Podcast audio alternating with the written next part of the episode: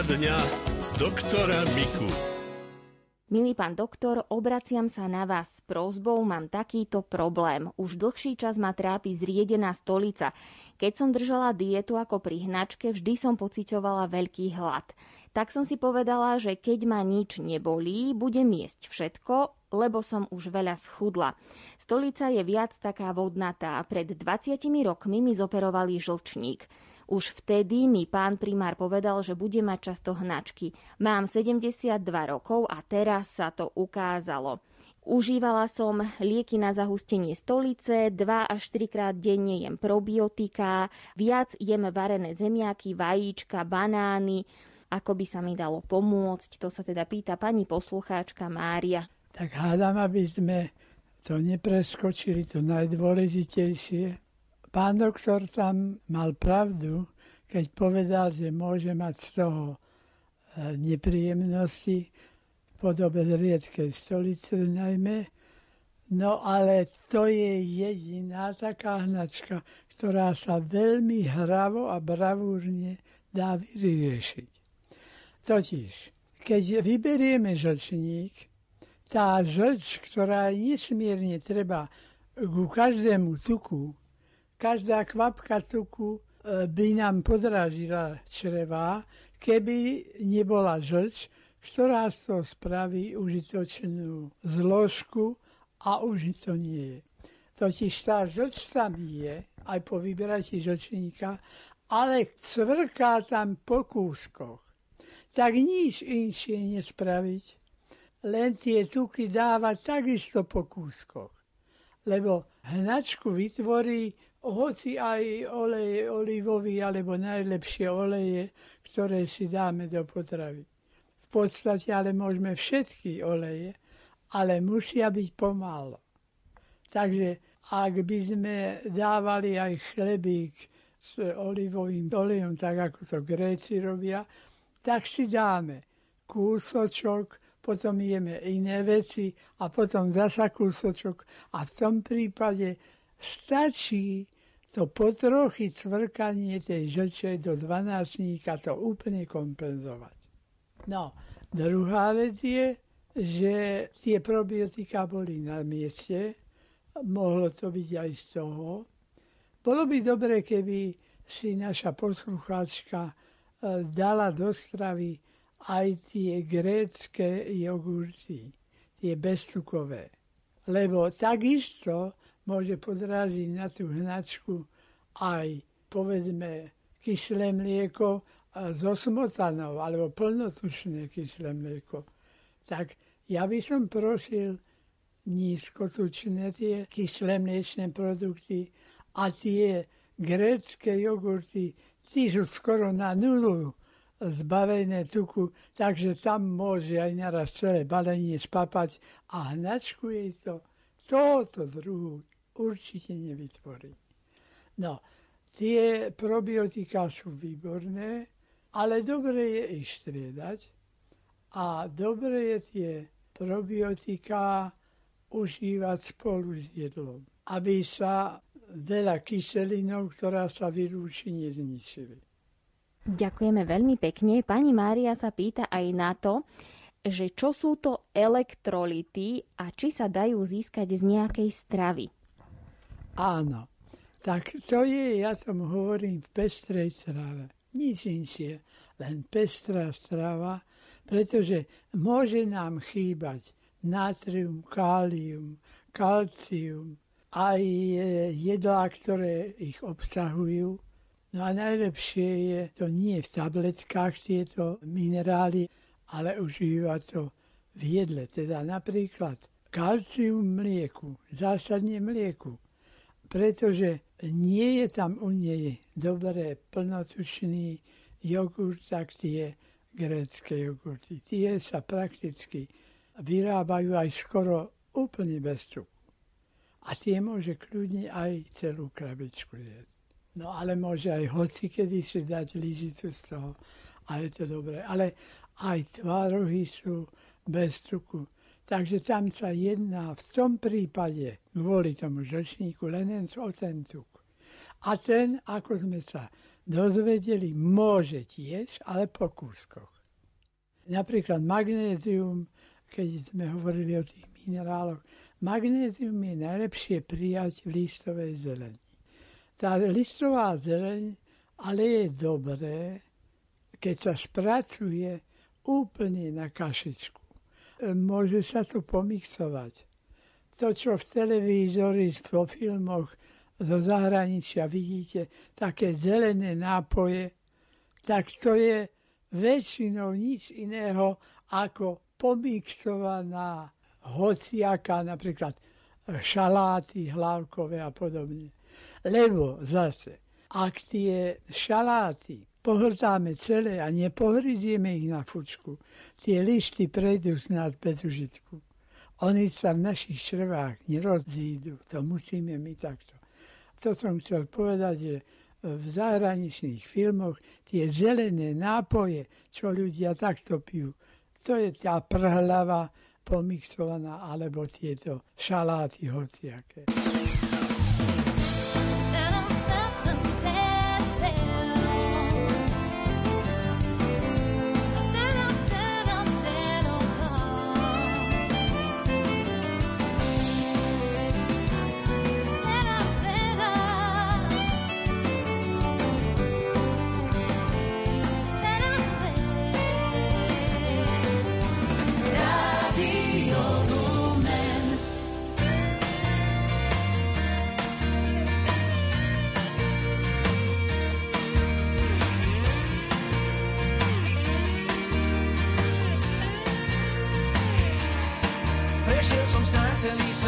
Krajšie ženy v ňom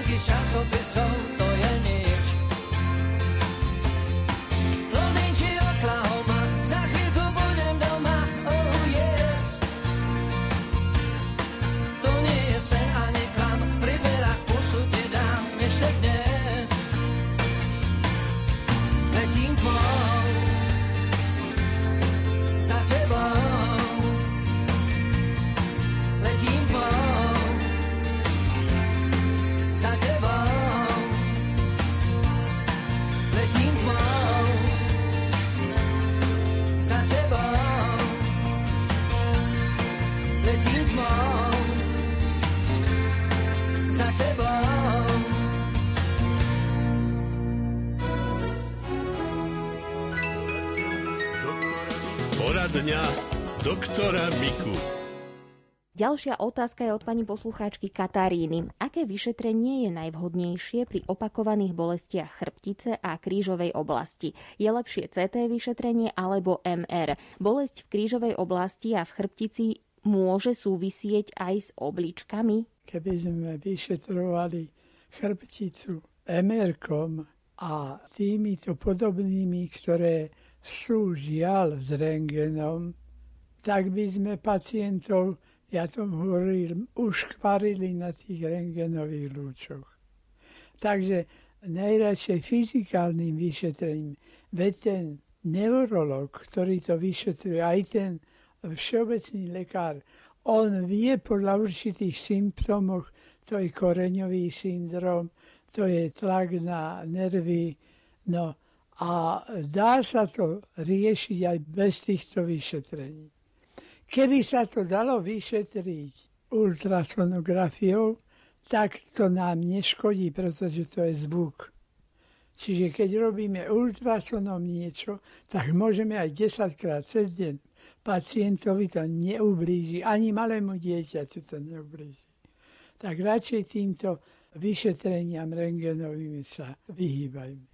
A môže táto bolesť súvisieť aj s obličkami?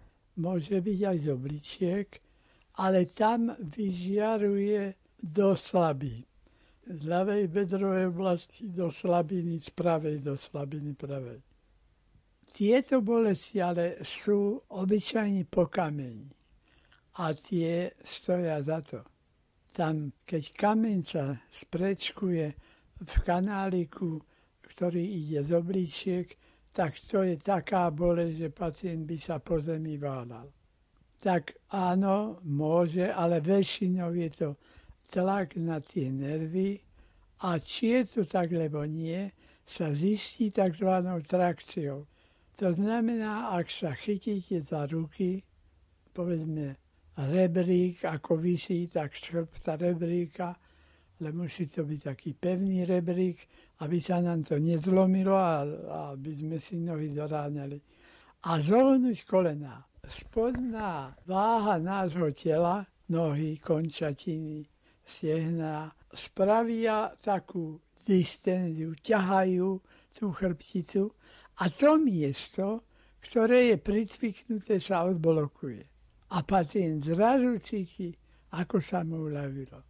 A potom, keď ho bolí, je radšej, keď sa môže zavesiť na ten rebrík a radšej to opakuje. Dá sa to aj improvizovať na vysokom stole, že dlaniami sa pacient chytí toho stola, tak, že by si zdvihol plecia, aj hrudník a driek a nohy by mu tak povediac ako by vyseli.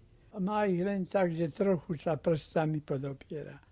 Aj to je už detrakcia, ktorá takto deblokuje tú chrbticu. Ešte sa to robí ďalším spôsobom e, na fyziatrické liečbe, čo sa nesprávne volá rehabilitácia, tak tam sa robí taká šikmá plocha a na to sa pacient zavesí tak, že má nohy vyššie a hlavu nižšie. No a ešte ho ten laborant tam chytá za plece a ťahá takže robí aj tam tú trakciu. A ešte jedna možnosť, a to taký míder, ako mali v stredoveku ženy, že si hrudník zmontovali a tlačilo im to od bedier, no ale toto nosiť cez leto by bolo utrpenie, pretože nie je robené z akýchkoľvek deravých materiálov. Aj tak sa po tým pacienti veľmi potí.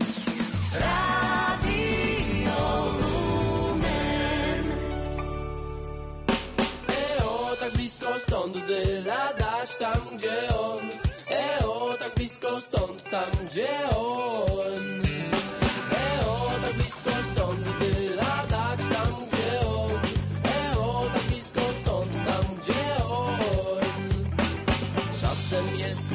mały problem. Czasem jest gruba sprawa jest Więc chęć by nogę dać. Kiedy problem goni problem. Kiedy smutek goni smutek Musem jest, aby tyle dać. Nie tak łatwo jest o światło Nie tak łatwo jest o słowo Które może pomóc dziś. Kiedy problem goni problem, kiedy smutek goni smutek, niedaleko trzeba tyle dać.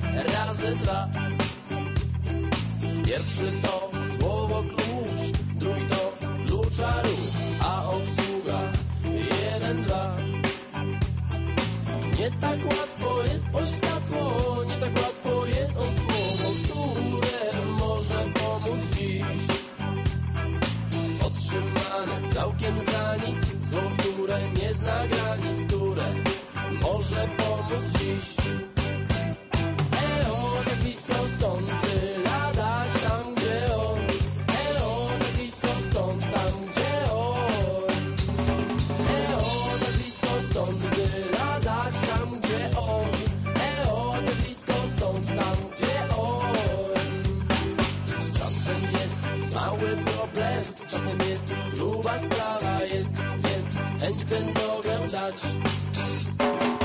Kiedy problem goni problem, kiedy smutek goni smutek, musem jest, aby tyle dać.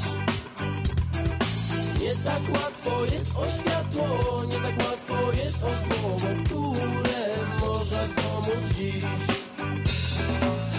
Kiedy problem goni problem, kiedy smutek goni smutek, niedaleko trzeba tyle dać.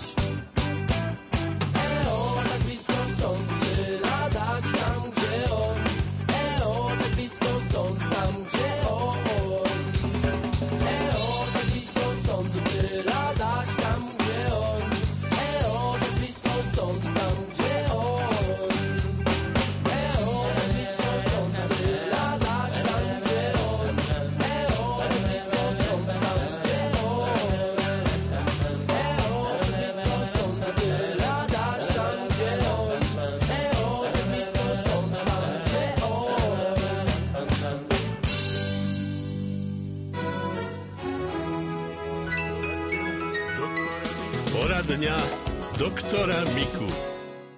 Ďalšia otázka je od nášho poslucháča alebo poslucháčky. Mám tras v celom tele a hojdavú chôdzu v kolenách. Aká môže byť príčina? No tam by som chcel vedieť, koľko máte hmotnosť, no ale tak povieme to tak všeobecne, to môže byť napokon aj zvyk chodiť určitým spôsobom a vyzerá to také u niekoho knísavé, u niekoho ako kačica, tak akokoľvek to ako také choroba nie je, ale skôr naučenie sa takéhoto. S tým by sme teda nemuseli a nemohli nič robiť.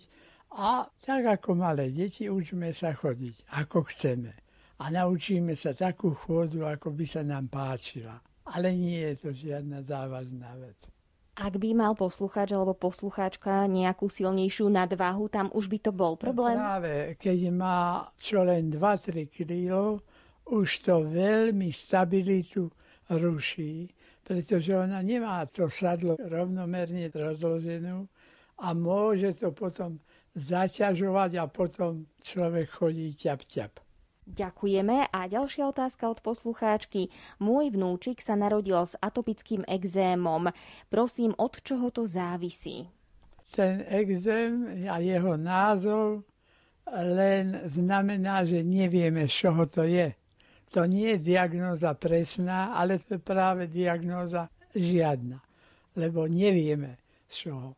Tam, keby sme zistili, a to žiadny lekár nezistí, ak to príbuzný nezistia lekár ťažko, pretože on nevie, čo ten človek zjedol a to môžu byť aj nepatrné veci. Napríklad žuvačka, ktorú ani nezjedol, len vycúcal z toho a už to spôsobí. Tak všetky tieto veci, ktoré takto do seba dostane, potom povedať lekárovi a vynechať to. A keď to vynechá, tak je to dobré. No ale toto by bolo veľmi úzky profil, keby to bolo len jedlo. Môže to byť napríklad aj prášok do prádla. Ak ste zmenili mydlo, takisto. Všetky tieto mydla a prášky môžu a preniesie sa to krvným obehom. Takže tam nemôžeme len to, čo sa dotýka toho prádla. Nie, tam sa to týka všetkého. A obyčajne na toto trpia deti a tak povediať z toho vyrastú. Zvyčajne. Ale nemusia z toho vyrásť, ak toto vieme si ustrážiť a nakoniec aj vône, alebo čokoľvek, čo, inhalačné veci, všetky takéto veci, ktoré akokoľvek môžu do toho organizmu sa dostať, všetky môžu spôsobiť splanutie toho exému. Môže sa to týkať napríklad aj e, domácich zvierat, že nemali sme žiadne zvieratko, áno, kúpime psíka a zrazu... V podstate áno. Sú v medicíne známe také prípady, že manželka bola alergická na manželové vlasy. A tam boli len dve možnosti. Že buď stále byť doholá ako koleno a ešte k tomu potom tú hlavu natrieť, aby tie korienky neprášili, alebo stále si musí ten manžel baliť tú hlavu v takom prípade. Jednoducho tam je to veľmi, veľmi málo toho treba, aby sa dostalo do organizmu.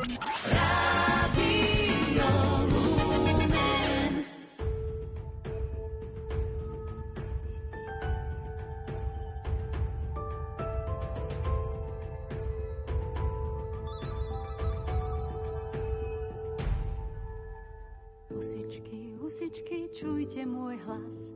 Ja de vás po tatier volám na vás. Husičky, husičky, so zapadá. Zlete ku mne z neba do chodára. Husičky, husičky, so zapadá. Zlete ku mne z neba do chodára. Husičky, husičky, volám na vás. Môžem raz vyletieť tam medzi vás. Husičky, husičky, plávať s vami. Vyletieť nad obzor za hviezdami. Husičky, husičky, plávať s vami. Vyletieť nad obzor za hviezdami.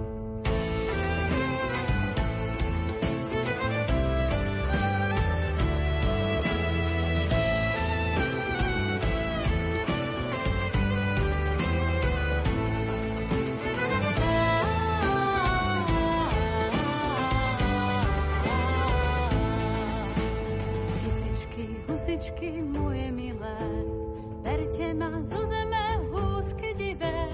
Husičky, husičky, obleďme zem, vidieť svet z oblakov prvne zhyniem. Husičky, husičky,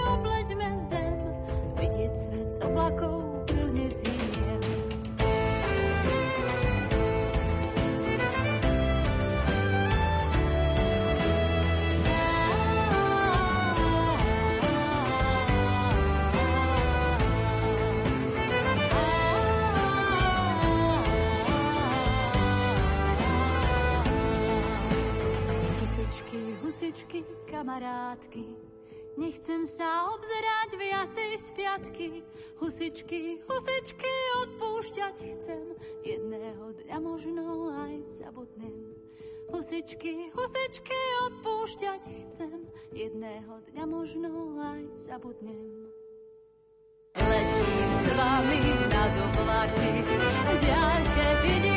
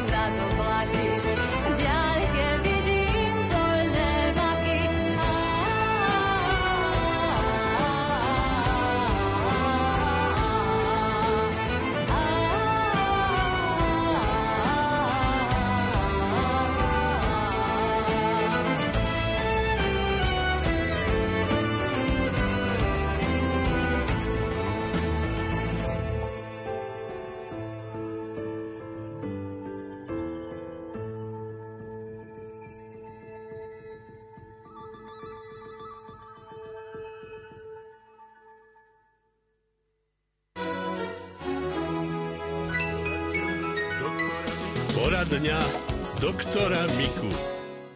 Pán doktor, my sme sa rozprávali ešte pred nahrávaním aj o tom, že niektoré potraviny, keď ich uvaríme, tak sa zhodnotia. Znamená to, že sú výživnejšie ako za surového stavu.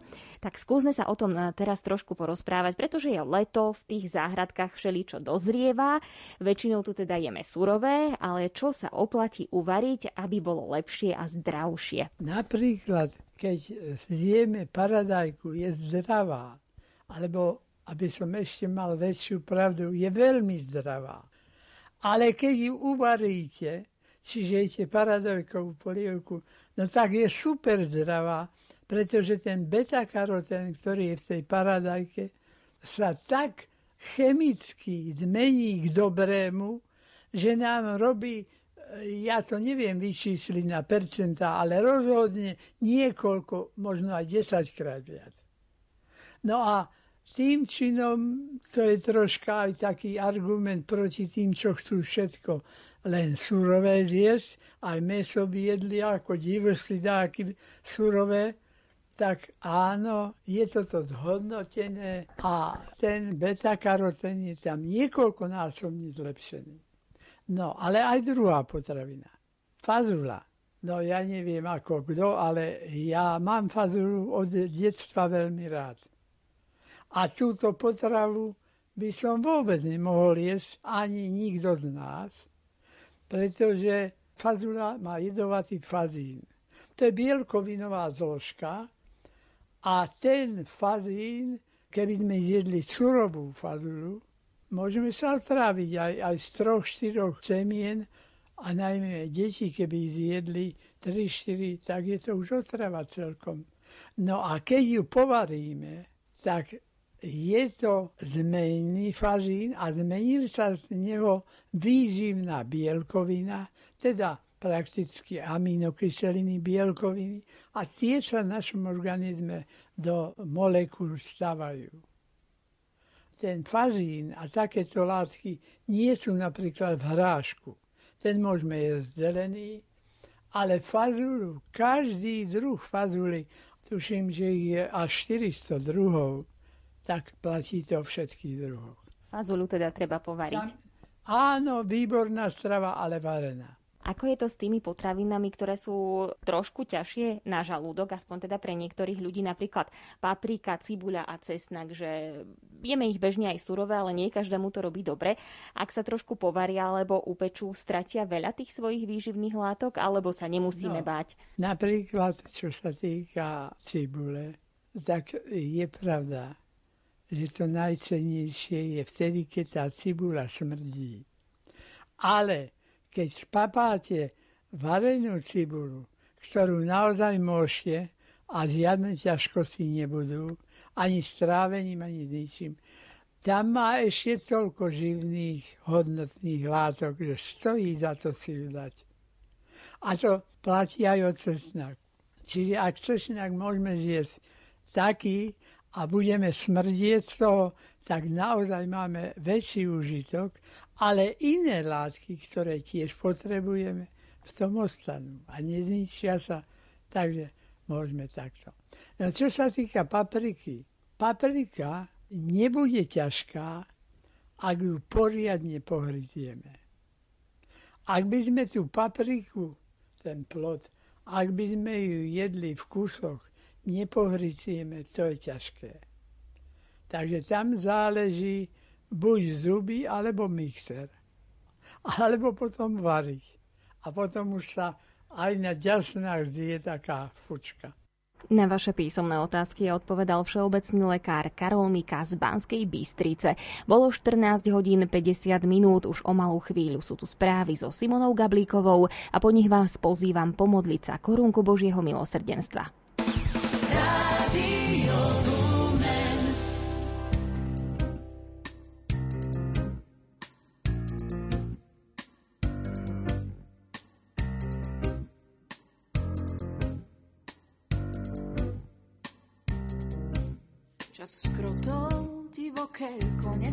Čo bežia do dialy, potichu ustali, vidia v odraze vody orly, chceli by letieť ako oni, ale nemôžu.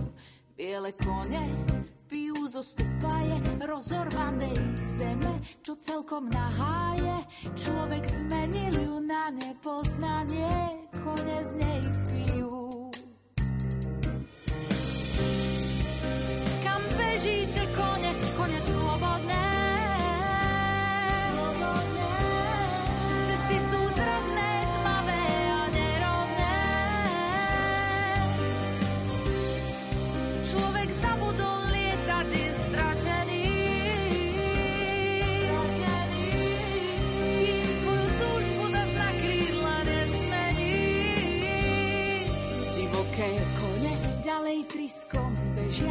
Cez lesy, cez lúky, kde ľudské ruky nesiahnu, neničia, neberú vieru. A túžbu letieť zválajú petách orlom až na koniec sveta